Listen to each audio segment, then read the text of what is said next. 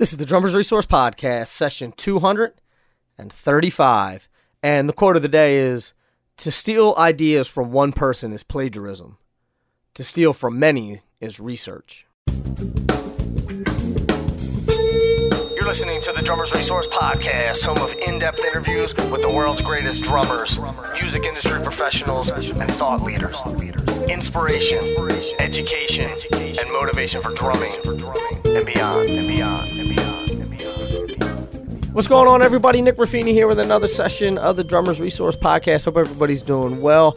Hope you're getting ready to roll into 2017 with some new goals, some uh, some new adventures, and and just trying to improve on what you did this year. And this, I want to talk about this concept of sort of getting ideas from other people, finding licks on YouTube, finding uh, ideas and licks and things like that from other drummers that you're listening to, and using them and incorporating them into your playing.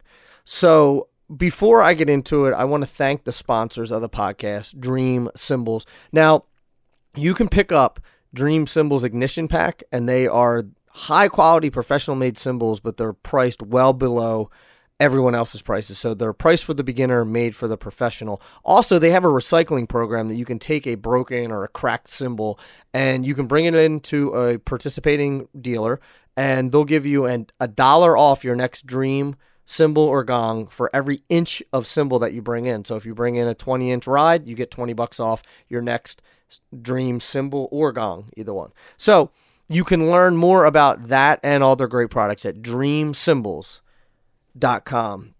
So let's get back into this topic. And there and there's a reason why I brought this up is because there's been a lot of conversation going on inside of the podcast.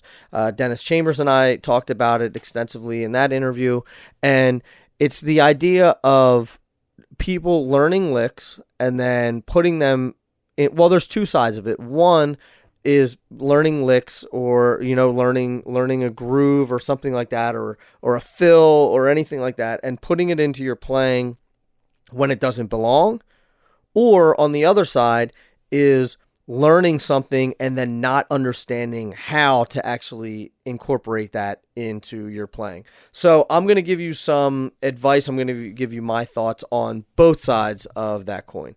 So, let's start with learning a lick. And so you go on YouTube and you see someone play this really cool lick, and you're like, oh man, this is really great.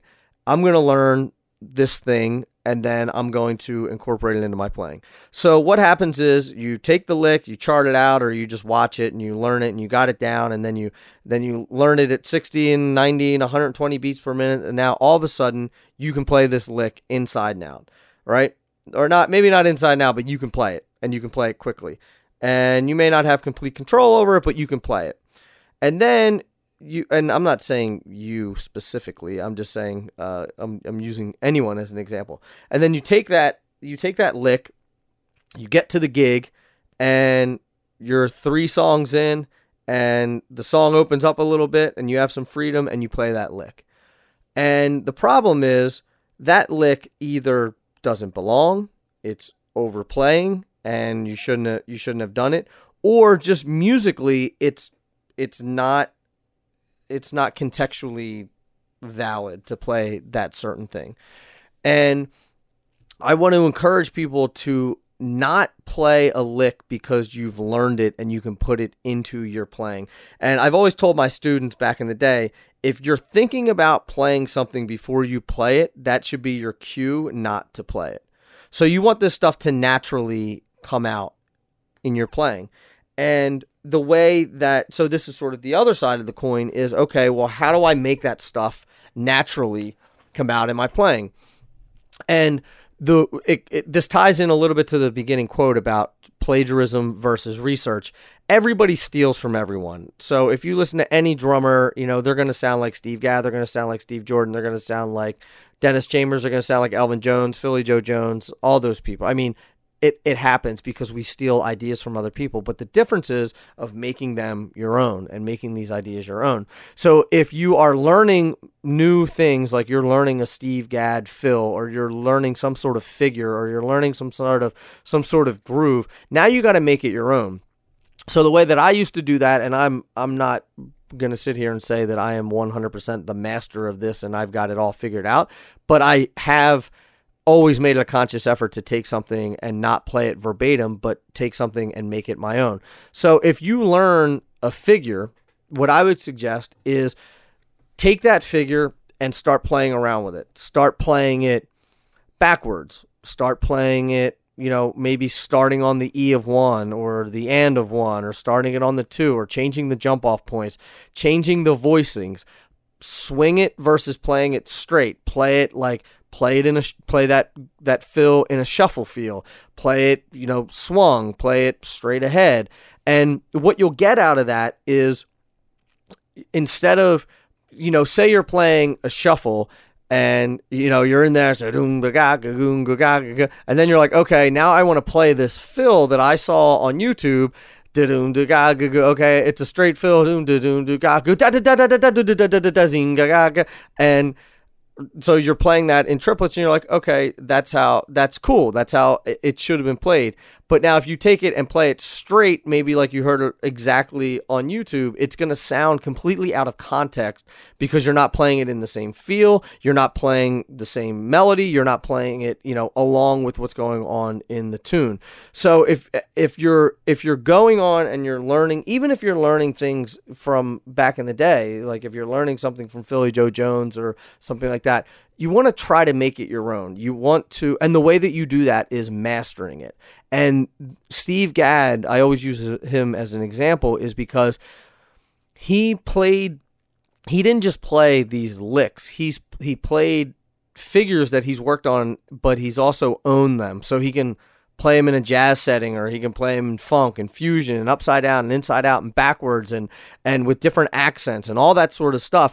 And that's what makes his playing so amazing is because he has complete control over the stuff that you're playing. And a lot of times if you here's here's a prime uh, or, or a very good exercise for you to do. Take one of your favorite licks that you play and then change all the voicings on it and play it on completely different drums or cymbals or you know kick or hi hat or whatever. Move it, change it completely around. Even if you're just playing a paradiddle, right left right right left right left left, and you usually play it on the snare and the first tom, play it on the right cymbal, uh, you know, on the ride cymbal on your right and the hi hat or something like that.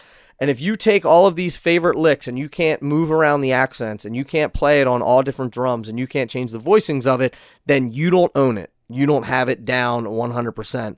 And you need to work on that. So before you go online and just steal something verbatim and play it at a gig, take that thing, use it as inspiration, switch it up, change it around, figure out how you can play it differently, how you can make it sound unique, how you can make it your own, and then also you know, add variations to it. So if it's like right, left, right, right, left, right, left, left, maybe you do all the lefts on your kick.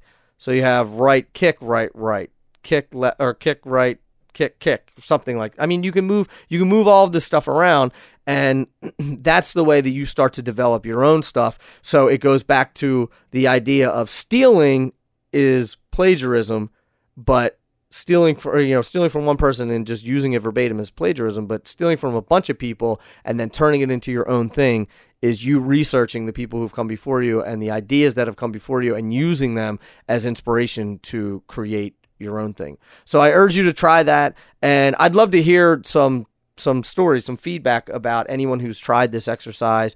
Uh, you know, try this and let me know in a month how how it works out for you. How you start to develop different things rather than just playing these licks and trying to like stuff them into a song where it doesn't necessarily belong. So try that on for size. And this is the last uh, podcast of 2016. So I just want to take a quick second to say thank you very much for an extremely successful 2016. It's been great. The guests have been amazing. The listenership is going up and up. The support has been amazing. And also, if you love this podcast, please consider going to drummersresource.com forward slash support and supporting the podcast on a monthly basis. You can donate anywhere from a dollar a month up to a hundred dollars a month and even more. And there's some great cool gifts that go along with that as well. And you may think that a dollar doesn't help or two dollars a month doesn't help, but every little bit helps. And there's tens and tens of thousands of people who listen to this podcast. So if everybody gave a dollar, it would be incredible. So please consider going to drummersresource.com forward slash support if you really love the podcast and you get some value out of it and you can help it grow in 2017. And here's wishing you a, a very safe and happy new year. Thank you for everything that you've done for the podcast. Thank you for being part of the community. And thank you for your most valuable asset, which is your attention. Thank you. I love you. I'll be talking to you soon. Actually, I'll be talking to you next year. Peace.